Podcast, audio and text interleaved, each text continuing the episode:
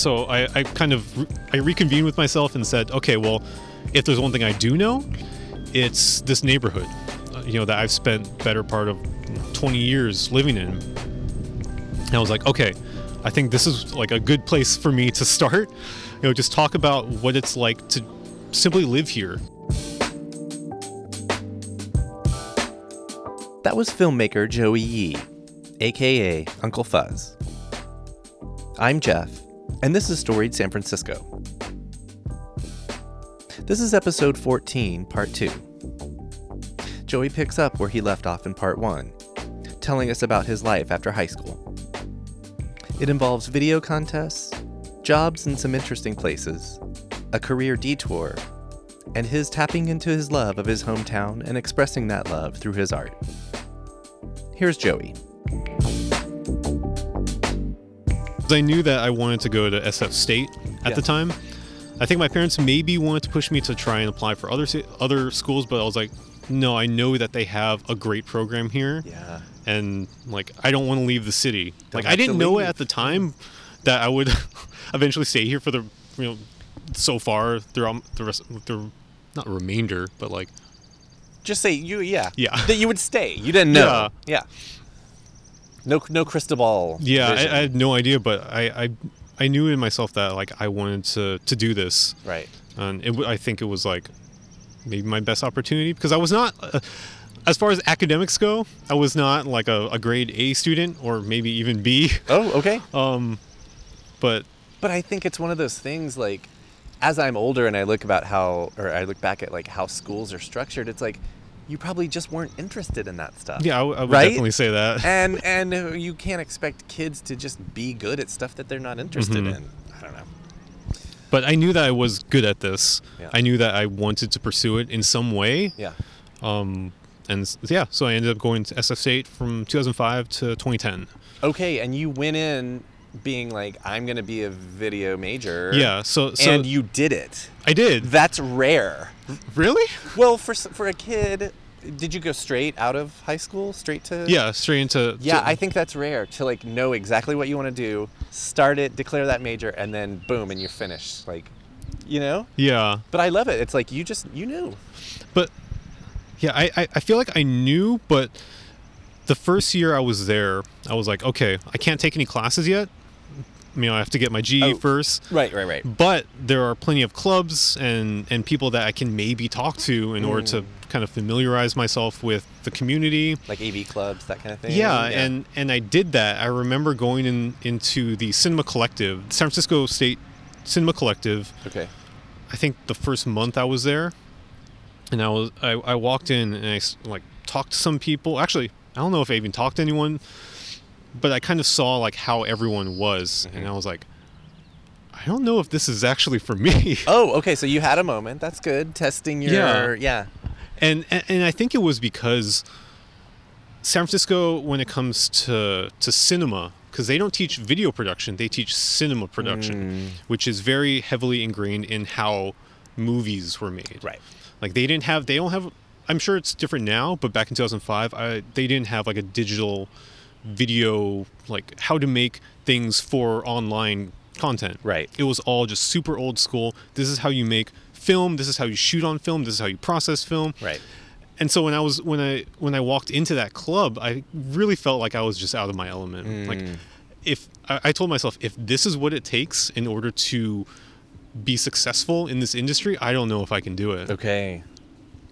Because like I have to all of a sudden care about like you know these old Italian films from the 40s or like just stuff that really at the time didn't like it didn't strike me in any way. Got it. Like I think it kind of goes back to like my attention span as far as games go because there's these beautiful games like epic narratives that people like love and cherish over the decades and I'm just like give me a pinball machine or give me like something quick to play Right.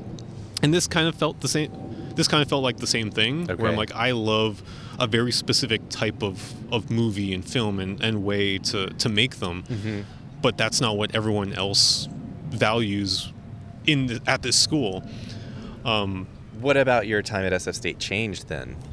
I I think I think it was when I started to distance myself from from that sort of uh, like as you started good- actually, taking, yeah. as you started taking as because you, said your like your first year especially you weren't Mhm. taking video classes like when once you did start taking video classes was there like more room to do stuff that wasn't movies Absolutely. Like, but that didn't happen actually until my senior year. oh okay because a lot of the prerequisites at the time for the cinema production major, uh, it was a lot of, you know, lectures. There was a lot of sitting in lecture halls, watching a movie, discussing it, writing a paper about it. Um, but during my senior year, there was actual hands-on stuff. There was a screenwriting class, which I really enjoyed, um, and there was a directing class that I took, which actually got people hands-on experience working with an entire crew because everybody in the class took a part in in making something. Played a role in the production. Yeah so you're either script supervisor you're assistant camera you're a set dresser you're a prop maker everybody like rotated roles every single week Mm-hmm. um, and so you really got to know how things were made did you have a favorite role or was it editing I don't think so because well, everyone was able to edit their own project. Oh, got it, okay. Um, but as far as the production goes, I think, I think I really liked building, Okay. because we we had you know to- sets and props yeah the set building yeah. Yeah, okay. I think that was like the most enjoyable part when I wasn't actually directing my own thing. well that goes back to your love of putting things Yeah, I know. right yeah Um, but aside from like making my own stuff, like that class really kind of set off my career in a way just because I met people there Hmm. who eventually would help me and like we would have this, you know, uh, symbiotic relationship Mm-hmm. in working on projects after we graduated. okay And and to be honest, I think that is the most important thing that I took away from being at State is the people that you meet there. I think people say that a lot about every single like I don't think it's just cinema major Mm-hmm. that gets that. I'm sure they all do, but it really helped here because film is is such uh, a communal Mm-hmm. industry. Like you cannot it's at least for a while it was so hard for people to succeed if you didn't know anybody or didn't talk to anybody Right. which is kind of what I enjoyed doing. I like I loved working solo. Mm-hmm. Um, so it took a lot to like get me out onto sets, like working as like a production assistant or something. Mm-hmm. Um, but it was because that like I knew these people that could assist me in that Right. that really like jump started it. Okay. So now you graduated, Mhm. and what's going on? Then you said 2010 you graduated? So I graduated in 2010. okay. Um, this is when my life kind of took like a strange uh, detour for a little bit All right. We love strange Um, detours. Because Oh, I had one question. Oh, yeah, uh, sure. Real quick, going back, when you went to state, those roughly four, four or five, Four or five years, Um, did you? Where did you live? uh, I lived at home Okay, uh, out so- here in the Richmond. out here in the Richmond. Okay. So like you know we would carpool every day with like my one of my friends who also he lived like a block away from me. Like his dad would sometimes drive us there, or and we we would also take like the the 29 bus Mhm. to there and back. It was like super relaxing. to- Mhm. like when I think back about it, on it. Uh, because it doesn't do it anymore, but the 29 going from state to the Richmond used to go around Lake Merced Okay. and that was like a super long just like you, you would you would you would see Lake Merced, you would see the ocean, you would go through the entire sunset, Mm-hmm. wind wind up around um actually right around here. Right. Uh, yeah. yeah, it comes over here. I just wanted to get that out of the way. Um, then, okay, so now, now you graduated, detour. Detour. So graduating tw- 2010 May. Um during the rest of the year I, I was kind of working on like other like mi- playing minor roles on on sets. Like I, I worked on a couple music videos with some friends. Okay. Worked as like a script supervisor for like the short film Berkeley. Um, Getting paid or? You're. I you think can, it was- You, you can laugh. I think one of them was paid. okay. It didn't matter. you were just getting experience. I was just like, just tell me what to do. Like Right. I don't know anything about this industry, despite going to school for it. Right. But let me know where I can help. Okay, got it. Um, and then in August, uh, or actually during the summer of, of, of 2010, there was there was a contest run by uh, Justin Lin, Mm-hmm. uh, who is the director of like a couple Fast and the Furious movies, Mm-hmm. um, and he was starting a new website. Uh, called "You Offend Me, You Offend My Family.com," Okay. based on the Bruce Lee quote. Right. Um, and it was this this website and kind of like this movement to help lift up Asian voices in in the arts Awesome. and and one of their their contests that they had was this anyone can enter make a short film using these four lines Okay. it was just like a short prompt Um, and I was like, shoot, it's free. Like, I I guess I'll just try to do it. Um, cause I, like I had a camera at the time and I wanted to make something. And so I, I sent in my film knowing that there were about 200 to 300 other people Yeah, you're like, I'll do this. It's like, I'll just send it out, kind of forget about it. Yeah. Because, you know, you can see all the entries that come in. You're like, okay, this is clearly. Mm. You can watch high- them? Yeah. Oh, right, okay. So a lot of them had clearly had a larger production budget than I did. Right. Because I was just shooting in a, on a playground, like half an afternoon with one camera. Okay. Um, but then come October, they emailed me and said like, "Hey, we we picked your film as one of the finalists Fuck. for for this contest. Would you be able to come down to San Diego to the Asian Film Festival Oh my god. and like join us with like, yeah?" I was like, I read, I remember waking up in the morning reading that email, and I'm like. Is this what? Right, I, I like a think I- joke. I think I rolled over, just fell asleep, and I was like, "I'll deal with this later." Felt like a prank.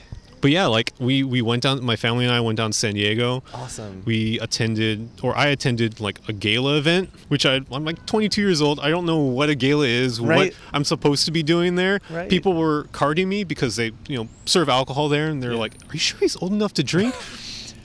right. um, but yeah, like I met a lot of really cool people, like people who I didn't know at the time, but eventually did, such as uh, Danny Pudi. Mm-hmm. He's the actor for in Community. Yeah, like I didn't know who he was when I first met him uh, at that at that event, but I'm like, oh, okay, because he, he he was also somebody who had been uh, commissioned to make like a short film for that contest as like an example. Okay. Um, but yeah, so uh, there were some galas, and then there was like a panel that I got to be on, which was Oh, nice. really cool. Um, I kind of, I think my dad always likes mentioning how when they interviewed all the other contestants, or I think there were three other finalists who attended the panel with me. Mm-hmm. One of the questions that they asked us was, you know, what was your budget? What was it like, uh, you know, handling this on the production scale? And Mm-hmm. everyone kind of went through like how much they spent, like hiring actors and everything. And when it came to me, I was like, yeah, I didn't do any of that. I just like decided to my friends, hey, just come over to the park. We're gonna shoot something, and I'll buy you some beer afterwards or something. Right. Yeah. How much does six six packs? Yeah, cost? so I, I mean, from an audience standpoint, maybe they could see that there was like just a very big difference between like a lot of the people who uh, who made these films, and and and you you see that all over the place nowadays too, because Right. you can make a professional film, you can make anything you want basically on your own, like and have it be, you know, just look great. because the equipment is so advanced Yeah. and cheaper now, Yeah. right? That's that is part of it, I think. But also, I think that lets more people in, and more people. Can Yeah, it, it lowers the the bar the it Right. lowers the barrier to entry and Right. allows people to to make things that before were just impossible. Right.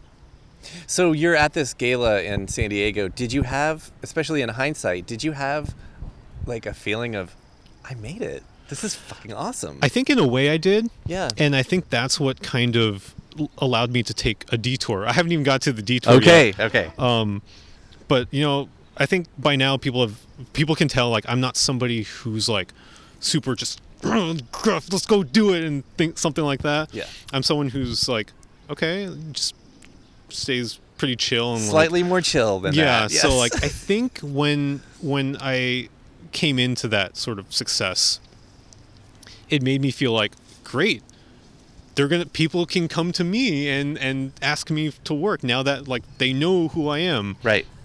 because i think one of the the uh the benefits of being part of that contest was that oh we would we'll have you on for like the next round next time we do do something and i was like sounds great Mm-hmm. uh, unfortunately, they didn't do that, but I was like, I was just waiting. I was like, okay, any moment now that somebody's gonna talk to me and say like, I have something for you, but that never came. Okay.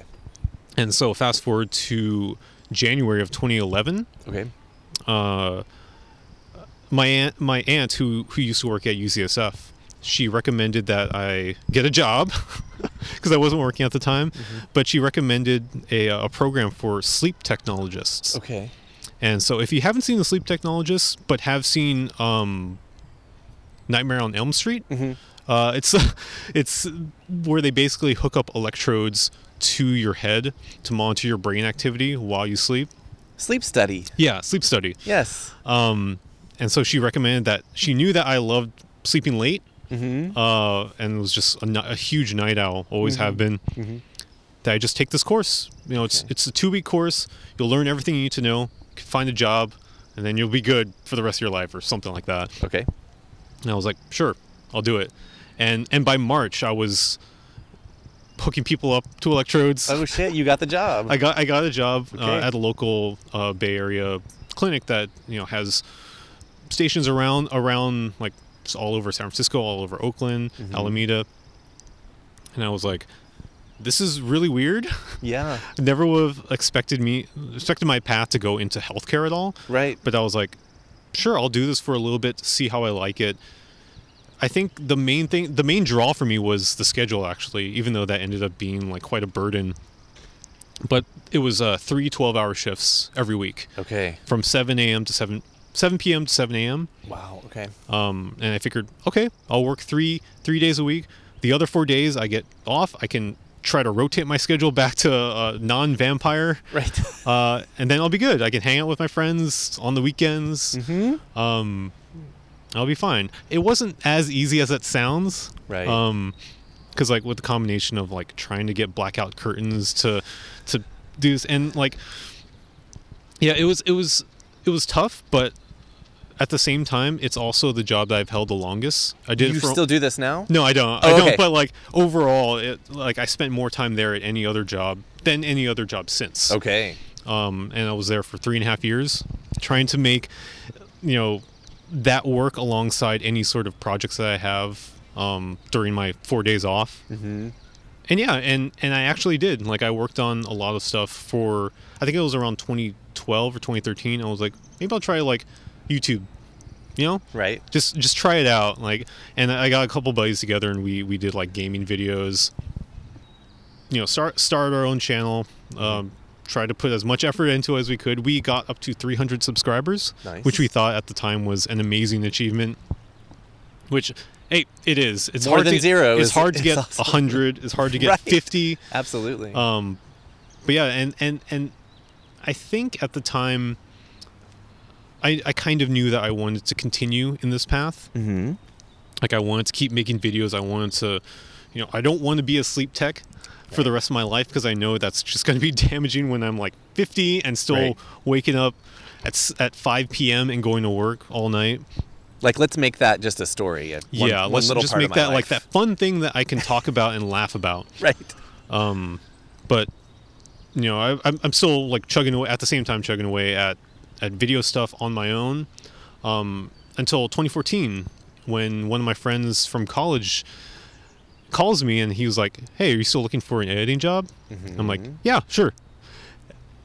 Only uh, the only thing is that he worked at the uh, SF Armory at the time, Oh, okay. which, if you don't know, is uh, the headquarters of Kink.com. it was the head. Yes. It was the headquarters of Kink.com, uh, uh, our local adult film production company. Yes. And I was like, because I've been friends with him for like, you know, at that point, seven years. I'm like, sure, let's do it. Okay. Um, and so he like got me the interview, and I worked there as So you worked as- at Kink I worked at Kink. So for how long? I worked there for about a year and a half. Okay. and I was doing their affiliate marketing, um, which means that I don't deal with any of the stuff that they produce in house. Okay. It's uh, it was you know mainly dealing with external third party stuff. Okay. So I will say it's it Was was it still porn? yeah Okay. still is. Yeah. um, which is which is kind of a bummer because I know that at Kink, if you haven't you know been on one, if you weren't able to go on one of their tours that they have, like you'll know that they they put a lot of effort into like into making it a very like safe and very structured like the the production there is like essentially just like any other major like film production Mm-hmm. um, which I think for a lot of people might be surprising because you know when it comes to porn, people don't really think about how it's made. Right. Right. Um, but like you can really tell that there is like you know effort being put, and and the people that make it like really do love it, and Mhm. it, I, you know, it's it's funny to say and look back on that that kind of that experience kind of opened my eyes to an industry that people really do take for granted. Right. Um, and it's like, yeah, you can you can laugh at it, but it's it's an industry where people like put their heart and soul into it. They they have entire careers built on this. They people do it because they love it, and I think that was like the main takeaway from working there. Even though like I was only there for about a year and a half. Okay. Um, but eventually, like I did leave uh, and join CBS Interactive Okay. uh, for their games division. Wow. And so- I feel like now this is like all of your interests. Are Yeah, really they're all kind of together. coalescing. Yeah. Um, and yeah, I was hired on to work on their their gameplay videos, Mm-hmm. which is just like you know recording gameplay footage of whatever game and then editing it in any way they see fit. Right. Um, and I was there for about close almost three years. Okay. and I think that was the the place where I really kind of hit my stride and really learned way more than I imagined. Because you know, working with gameplay footage, you you you kind of don't get a lot of hands-on production experience. But I was able to to work with a lot of my supervisors, and I guess they also saw like some potential in letting me write and direct things as well. Um, and then working with the some of the other senior camera pe- like people who uh, I guess working with the the senior producers um, for like studio sets and on location shooting like getting a lot of that experience was super valuable in my opinion. Right on. When did you figure out that you love San Francisco? Right. I feel like for a lot of natives, native San Franciscans, it's um, it's not. It's not given. It's you know. It's you're just you just are a native San Franciscan. yeah I, Like- I no i think you're absolutely right and i think i think the moment i realized that i really love the city was in 2019 okay. and this was this was after I had I had left GameSpot and left CBS, um, and I was working for like big tech company Okay. um, because you know they offered me a position to do some video editing, which eventually turned into a position that did not involve video editing. Ooh. Um, so I was just kind of like for for a, a large portion of that that tenure, I was just kind of unhappy. While at the same time browsing Twitter and seeing people who I thought you know I was really close with talk about how much they hated the city, and you know there's I think there was somebody who said like I think they just laughed at the idea of San Francisco having culture, Okay. and and that really like bothered me. Yeah. and this this was also happening around the same time as a lot of news articles were coming out from major publications, kind of dunking on the city um, because of like the woes of of like the tech economy. And I think there was a wa- like I always point to a Washington Post article that was that was um, written I think back in March of 2019 called "Why San Francisco is Breaking America's Heart." Hmm. and and that was like the catalyst in my opinion of me wanting to show everyone or as many people as i can reach that this is not the case like there is way more to the city than what you what you see downtown um, what people will tell you you know on the like what the new york times will tell you what the washington post will tell you and i wanted people to know that. And it was it to me it felt like the perfect time just because i was in this position in this uh, career position where i was not happy and i needed to make something. And this was that was it. Like i kind of just put two and two together. I'm like okay that makes perfect sense. Let me go off on my own. I'll you know figure it out do some freelance but i really want to show these people what the city means to me So you already had the medium, and now you have the message. yeah Yeah, it's like a natural fit. And so, um, I guess I do have a couple questions. Uh, Mhm. Like, were you already aware of or seeing other people or groups that were also like in defense of San Francisco? And and um, where, like, besides Instagram, like, did you have YouTube? Like, what what was your kind of uh, what was your like at- attack or your your plan? I don't know if I had a plan. Okay. And like, I will say that I don't. I did. I think while I was brainstorming this whole idea, I don't think there was a whole lot of of defense coming to the city. I knew that there were a lot of people who, you know, just kind of just dogpiled on on the message, but there weren't a whole lot of people saying no. This is this is great, and I, I just wanted to you know send that message, set up that message on my own. Mm-hmm. I think my first idea that I came up with was, okay, tell my story. Mm-hmm. Tell people why, you know, living here specifically was was special for me. Um, and the way I tried to do that, um, which wasn't successful but still helped out in the long run, um, was filming something in Chinatown Okay. and um, like I'll, I'll kind of keep this brief since I know that it's pretty dense. Um, but to go back to my dad, he is a very prominent figure in Chinatown. Uh, when he was, I think, in his 40s, he joined our family association, which is, if you don't know about like Chinese benevolent societies, mm-hmm. they're like these these buildings that go date back to the 1800s, where men would convene who had the same name. Mm-hmm. Um, for reasons of community and safety, you know, because they were all immigrants and they wanted to be with people who, at the very least, shared their last name. Mm-hmm. Uh, but these societies kind of evolved into into more of like these men's clubs where, you know, they would just go here and talk about like stuff for the community. Um, I, I honestly, there's a lot that I don't know about, but Right. what I do know is that my dad was heavily involved in these. Um, you know, we would go to Chinatown a couple times a month and like attend these banquets for who knows what. Um, Was it the Yi Yi Association? the Yi Association. okay.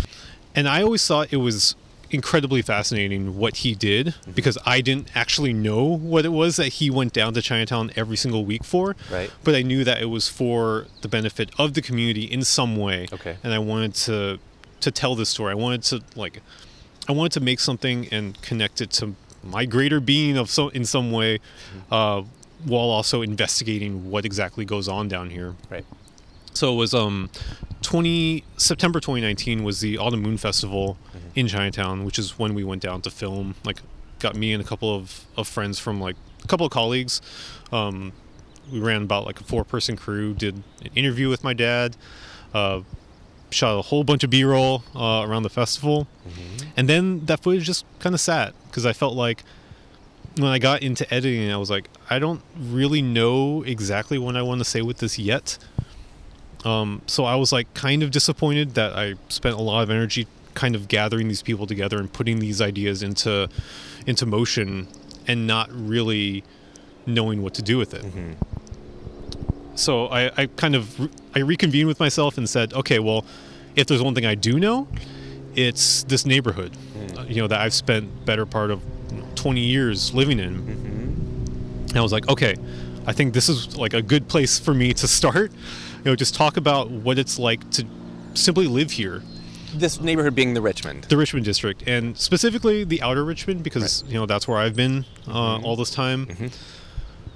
Because I know that it's it's it's very different from a lot of the city, mm-hmm. and I think it's it was important for me to to show people that because I don't think a lot of people understood like what's out what what is basically you know west of like the Fillmore district. Once you once you get past that, people just kind of taper off and like go other places. Nobody really comes out here to be here. Right.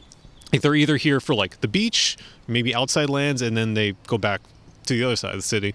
They're Um, also the biggest neighborhoods in the city. yeah, right? they The are they're Sunset and the huge. Like Sunset and Richmond are enormous. Yeah.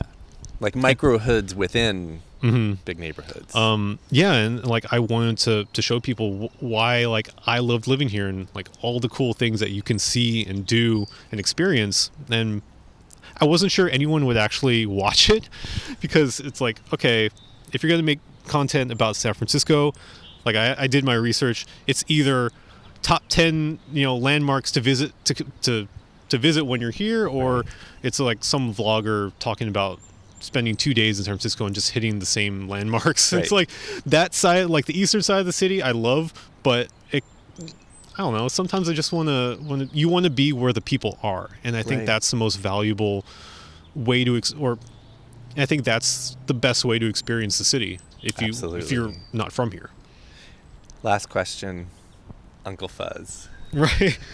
Um, so yes, my handle uh, in pretty much every social media outlet is Uncle Fuzz with one Z. Yeah. Um, a lot of people ask me that, and it it's pretty simple, but at the same time, it kind of points to how I think and like what I enjoy, the thing, kind of things I enjoy, um, because it's a reference taken from an old electronic gaming monthly magazine Okay. when uh, these two guys who are like game developers uh, they run a test on somebody or they run a test to basically determine do video games cause violence? Because in the late 90s that was like a huge thing. Mm-hmm, Some are still arguing. some are still Yeah, arguing yeah. that but i think the the jury's on that. It's no Right. pretty sure. Right. um but you know it was it was topical at the time so they sat someone down with like the super they sat one of the kids down with the super violent game um you know blood gore whatever really fun game um but you know violent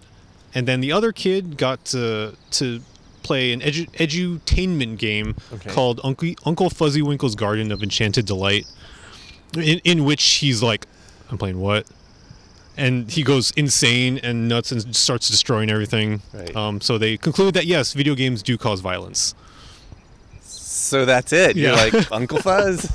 there you go and, it, and i've had i've had that email moniker like handle since i think 2000 i think that was when i adopted it and it's just stuck ever since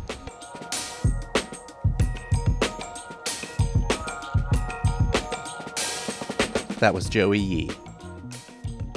On the next episode of Storied San Francisco, get to know Mutiny Radio's Pam Benjamin. Episode 15 drops next Tuesday. Music for the podcast was produced, performed, and curated by Otis McDonald. Original photography is by Michelle Kilfeather. Aaron Lim of Bitch Talk Podcast is our contributing producer. And the show is produced and hosted by me, Jeff Hunt. Now, in our fourth season, we have more than 150 episodes available on our website, storiedsf.com, or wherever you listen to podcasts. If you can, subscribe, rate, and review our show so we can reach even more folks. And if you'd like to drop us an old fashioned email, we'd love that. The address is storiedsf at gmail.com. Thanks for listening. Stay safe, stay strong, stay healthy, and we'll see you next time.